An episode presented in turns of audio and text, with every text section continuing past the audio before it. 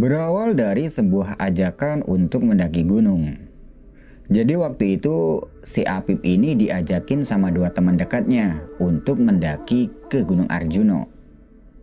Apip yang sebelumnya belum pernah melakukan pendakian gunung, dia nerima aja. Ya hitung-hitung buat pengalaman baru gitulah. Sebut aja dua temannya itu adalah Dodi dan Irfan. Setelah menerima ajakan itu, Keesokan harinya mereka semua ini berkumpul di sebuah tongkrongan untuk membahas rencana pendakian yang akan dilakukan dua hari ke depan. Di situ, Dodi memutuskan kalau pendakiannya nanti akan melalui jalur Purwosari dan turun via jalur Tretes. Apip yang gak tahu apa-apa tentang peralatan gunung, dia ikut aja sama Dodi dan Irfan, soalnya mereka berdua ini yang lebih pengalaman. Dan untuk soal fisik, insya Allah si Apip ini kuat lah. Soalnya dia ini udah biasa olahraga. Dia hobinya adalah bermain bola. Singkat cerita, dua hari setelah itu mereka berangkat menuju ke Gunung Arjuno via jalur Purwosari. Sesampai di pos pendaftaran, mereka meminta izin pada petugas pos. Dan setelah selesai dengan semua itu, mereka santai-santai dulu di dekat pos untuk istirahat dan mempersiapkan diri. Di sisi lain, hari itu masih siang juga. Setelah cukup istirahat, mereka memulai pendakian sekitar jam 2 siang. Mereka berjalan dengan posisi Dodi di paling depan, Irfan di tengah, dan si Apip ini di paling belakang. Di awal-awal perjalanan masih belum ada kendala apa pun, hingga mereka sampai di pos 1 yang dinamakan Gua untuk Boygo. Di situ mereka break sebentar untuk menghabiskan sebatang rokok. Setelah itu, perjalanan dilanjutkan menuju ke pos 2. Mereka sampai di pos 2 itu sekitar jam 4 sore. Mengingat jarak dari pos 2 menuju ke pos 3 ini nggak terlalu jauh, jadi mereka istirahatnya ini nggak terlalu lama. Setelah rokok udah habis, mereka lanjut jalan lagi hingga sampai di pos 3 sekitar pukul setengah lima sore. Pos 3 ini dinamakan Eyang Sakri. Di situ terdapat sebuah tanah datar dan bangunan dengan cat hijau yang biasa digunakan pendaki untuk istirahat. Di pos 3 itu mereka memutuskan untuk istirahat dulu sambil makan-makan dan sekalian menunggu habis waktu maghrib. Mereka ngeluarin alat masaknya. Dan ketika mereka ini sedang sibuk merebus mie instan, tiba-tiba si Apip ini mencium bau dupa yang cukup menyengat. Dan dupa itu nggak tahu dari mana asalnya. Mencium bau itu, si Apip tanya ke teman-temannya. Eh, ini bau apa sih? Kok wangi banget? Biasa lah Pip, ini mah bau dupa. Di sini udah biasa orang-orang bakar dupa. Jawab Dodi. Sebenarnya waktu itu si Apip ini sedikit merasa takut. Tapi melihat Irfan dan Dodi, kayaknya mereka ini biasa aja. Jadi dia juga berusaha untuk tidak takut. Nah, kenapa si Apip ini bisa takut? Karena dulu pas waktu SMP, si Apip ini pernah ditampaki sosok genderuwo ketika ada salah satu warga di kampungnya sedang membakar dupa untuk pesugihan. Ya kan nggak lucu aja gitu kalau kejadian itu terulang lagi di sini. Apip coba melupakan semua itu dan berpikir positif aja.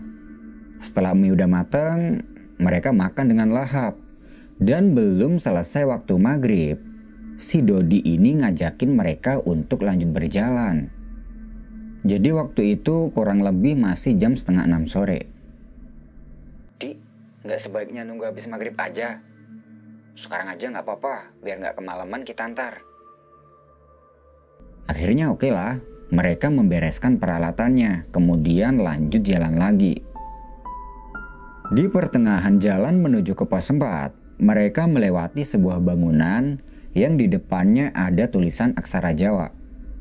Letaknya itu ada di sebelah kiri jalan, dan ketika mereka sedang melewati bangunan itu, dengan sangat jelas Apip yang waktu itu berjalan paling belakang melihat ada seorang laki-laki yang gak begitu tua.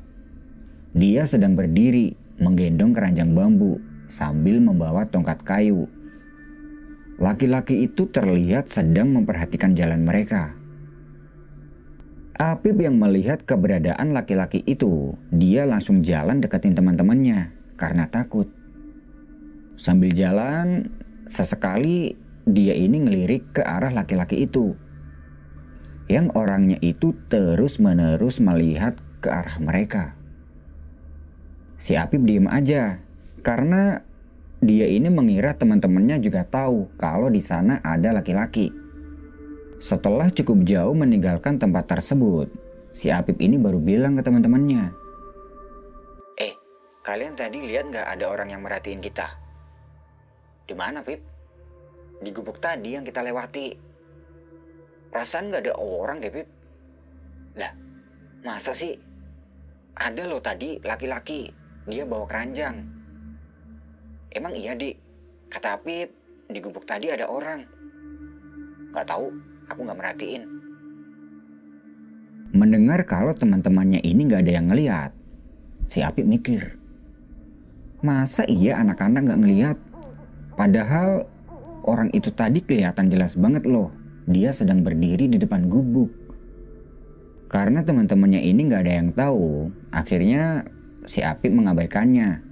Dia mengira, ya mungkin tadi itu adalah warga kampung atau mungkin pendaki spiritual dengan tujuan tertentu. Karena hari udah cukup gelap, Dodi ngajakin mereka semua buat berhenti dulu buat nyiapin penerangan. Dan ketika mereka sedang sibuk menyiapkan penerangan, si Dodi bilang ke Apip, Pip, kalau ngelihat ada yang aneh biarin aja ya, jangan diomongin di sini. Emangnya kenapa, Di? Pokoknya jangan. Selagi gak ganggu, udah biarin aja. Apip mengiyakan kata-kata Dodi sambil dalam hati dia ini bilang, Waduh, kok jadi horor gini ya? Setelah penerangan sudah siap, mereka lanjut berjalan lagi hingga sampailah mereka di pos 4. Pos 4 ini dinamakan Eyang Semar dan di situ terdapat beberapa bangunan kayu. Di pos 4 mereka istirahat lagi untuk minum dan ngerokok sambil menyapa rombongan yang sedang camp di situ. Di sini Apip tanya ke Dodi mau diriin tenda di mana dan kata Dodi diriin tendanya nanti aja di pos 7. Gak lama ketika sedang istirahat, Apip mencium lagi bau dupa dan kali ini cukup menyengat. Apip mikirnya Mungkin di sekitaran sini ada orang yang sengaja bakar dupa. Mungkin ada di salah satu bangunan itu.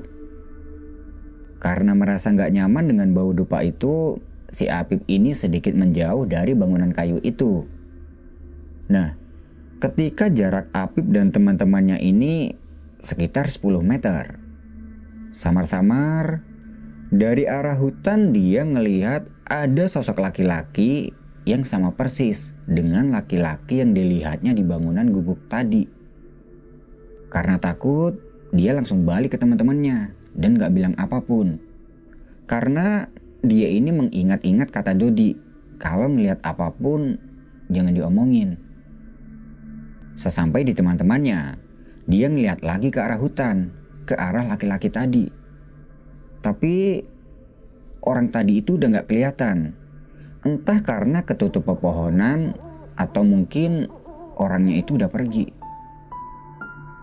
Pukul 8 lebih 15 menit mereka melanjutkan perjalanan. Dan gak tahu kenapa, kali ini tiba-tiba perasaan Apip ini bercampur aduk. Dia gak tenang. Mungkin karena tadi dia ngeliat sosok laki-laki itu. Karena merasa takut, dia minta Irfan untuk tukar posisi dan kali ini si Apip ini berjalan di barisan tengah. Singkat cerita, sampailah mereka di pos 5 yang dinamakan Mahkutoromo. Di pos 5 itu terdapat sebuah tumpukan batu yang berbentuk seperti candi. Dan tidak jauh dari itu ada sebuah bangunan gubuk. Di pos 5 itu mereka istirahat lagi di depan bangunan gubuk buat minum. Dan ketika sedang istirahat, mereka didatangi oleh bapak-bapak penghuni gubuk itu. Mau naik apa udah turun? Mau naik, Pak. Kalau mau lanjut naik jangan lama-lama di sini, nanti kemalaman. Setelah minum beberapa teguk air, mereka segera melanjutkan perjalanan dan tidak lupa berpamitan sama bapak itu. Di perjalanan menuju ke pos 6, si Apip ini sering kali celingukan. Karena takutnya dia ngelihat orang yang sebelumnya dia lihat itu ada di sini. Singkat cerita, sampailah mereka di pos 6 sekitar jam 10 malam. Di pos 6 itu mereka nggak berhenti, sekalian lanjut ke pos 7 agar tidak terlalu malam dan bisa istirahat lama di sana. Di sepanjang perjalanan, Apip masih sering celingukan. Takutnya ada sosok orang yang tadi itu. Sebenarnya di sini si Apip ini pengen cerita ke teman-temannya tentang apa yang dia rasakan. Tapi mengingat Dodi bilang jangan diomongin di sini, jadi dia milih buat diem aja dulu. Mereka sampai di pos 7 sekitar jam 11 malam. Pos 7 ini dinamakan Jawa Dipa. Sesampai di situ, mereka sangat lega karena mereka bisa beristirahat malam ini. Satu tenda berkapasitas empat orang mereka dirikan di dekat tenda pendaki lain. Setelah itu, mereka makan-makan roti. Dan karena suhu malam itu sangat dingin, mereka mutusin untuk langsung tidur. Kurang lebih jam 7 pagi mereka semua bangun dan langsung membuat sarapan. Dan pendaki yang ada di sebelah tenda mereka pagi itu udah gak ada. Mungkin mereka udah samit duluan. Karena waktu itu niat mereka ini akan turun via jalur tretes. Jadi pagi itu mereka mempacking semua peralatannya untuk dibawa samit ke puncak. Setelah menempuh kurang lebih 4 jam perjalanan, sampailah mereka di puncak Ogal Agil Gunung Arjuno sekitar jam 12 siang. Kondisi di puncak saat itu cukup panas dan cukup ramai oleh pendaki lain. Di puncak, Apip merasa senang banget karena ini adalah pengalaman pertamanya naik gunung hingga bisa sampai di sini. Setelah mengabadikan momen, mereka ini mencari tempat buat nyeduh kopi tepatnya di sela-sela bebatuan. Mereka menikmati kopi sambil melihat pemandangan di atas awan yang sebelumnya belum pernah dilihat oleh Apip. Setelah cukup lama di puncak, tidak terasa waktu sudah menunjukkan jam 2 siang. Satu persatu pendaki yang ada di puncak waktu itu pada turun, dan mereka pun memutuskan untuk kembali turun. Di perjalanan turun ini mereka akan melewati jalur tretes, dan mereka berniat akan ngecamp semalam lagi di area Lembah Kijang. Nah, ketika sedang berjalan di area pelawangan, si Apip ini pengen buang air kecil dan dia bilang ke teman-temannya, Eh, tunggu bentar ya, aku mau kencing dulu. Dodi dan Irfan berinisiatif untuk nungguin Apip di tempat yang datar dan sedikit teduh, sambil mereka ini nyalain sebatang rokok. Apip kemudian melipir ke semak-semak buat kencing. Tapi, sampai rokok yang mereka hisap ini habis, Apip nggak juga balik dari kencingnya. Karena khawatir, mereka menghampiri Apip ke semak-semak tempat dia melipir tadi. Dan di situ, teman-temannya ini pada ngelihat Apip sedang duduk. Dan kedua tangannya ini nutupin mukanya, sambil badannya gemeteran hebat. Melihat keadaan Apip yang seperti itu, mereka tanya, Eh, Pip, kamu kenapa? Si Apip gak ngejawab dan badannya ini masih gemeteran. Tahu nggak, kenapa Apip tiba-tiba kayak gitu? Ketika sedang kencing tadi, gak sengaja si Apip ini ngencingin sebuah batu yang warnanya putih yang terkubur di dalam tanah. Dan setelah selesai kencing, dia ini dikagetkan oleh kemunculan sosok yang menyerupai kera. Entah itu kera apa bukan. Yang jelas, sosoknya ini berbulu hitam pekat. Bola matanya berwarna merah dan giginya bertaring, sambil mengeluarkan air lendir terus-menerus. Sosok itu tiba-tiba muncul gitu aja di depannya Apip. Nah, menyadari kehadiran sosok itu, si Apip ini langsung kaget. Badannya langsung lemas dan gemeteran hebat. Karena sosok itu mengingatkan Apip dengan sosok genderuwo yang sosok itu pernah menampakinya sewaktu dia masih duduk di bangku SMP. Dodi dan Irfan kemudian membantu Api buat berdiri dan diajaknya ke tempat yang lebih datar. Di situ, Dodi dan Irfan ngasih Apip minum, tapi si Apip ini nggak mau. Mereka juga masih berusaha tanya apa yang sedang terjadi sama Apip.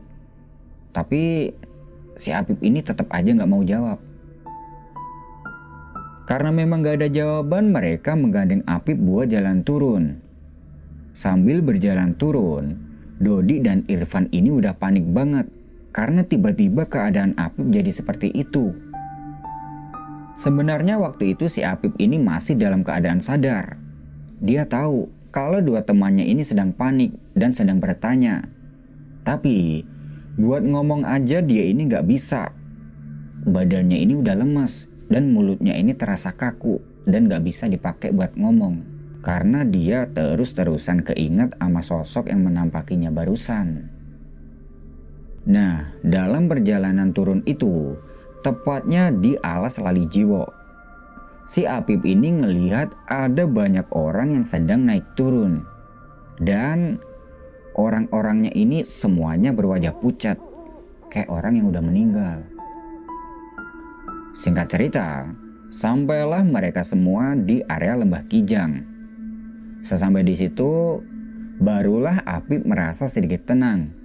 Tapi, dalam pikirannya masih terus-menerus kebayang sosok hitam tadi, ditambah orang-orang yang berwajah pucat, yang Apip nggak tahu mereka itu siapa. Mereka istirahat dulu di lembah Kijang. Tapi, si Apip ini masih nggak bisa ngomong sama teman-temannya. Kedua temannya beranggapan kalau si Apip ini sedang kesurupan. Mereka bacain doa-doa sebisa mereka. Nah, niat mereka yang sebelumnya ingin bermalam lagi di lembah Kijang itu batal karena melihat kondisinya Apip yang seperti itu. Setelah keadaan Apip udah dirasa tenang, mereka lanjut jalan turun.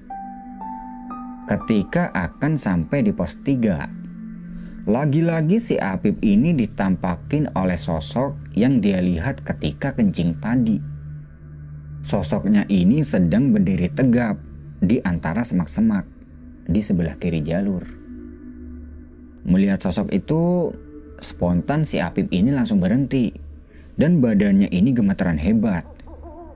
Melihat keadaan Apip yang tiba-tiba kayak gitu lagi, Dodi dan Irfan langsung menghampirinya dan bertanya, Pip, kamu ini kenapa sih? Habis ngeliat apa? Apip cuman gelengin kepalanya doang gini. Dan tatapan matanya ini kayak kosong. Kayak orang linglung. Karena jarak dari tempat itu menuju ke pos 3 ini udah cukup dekat, mereka menggandeng Apip untuk lanjut berjalan.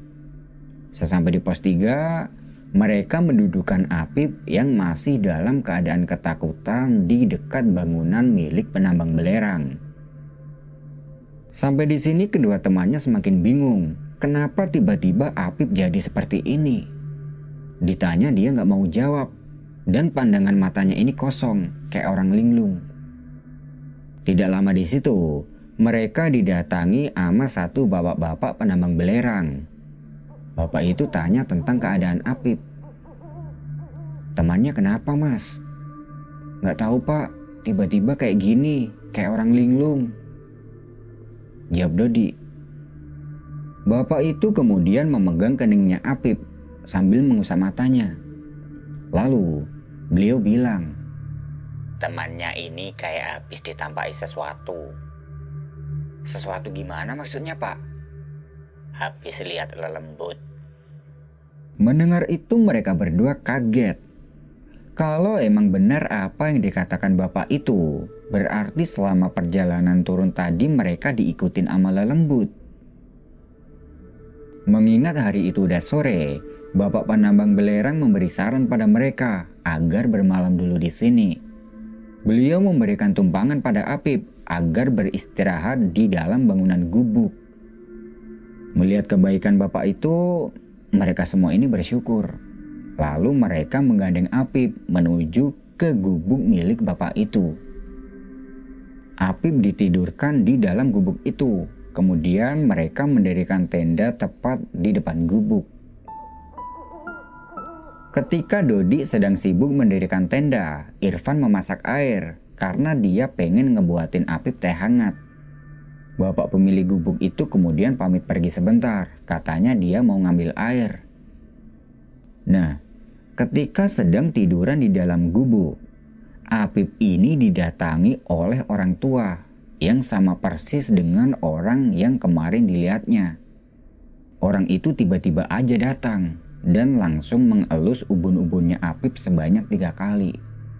Setelah itu, orangnya ini langsung keluar tanpa mengucapkan apa pun.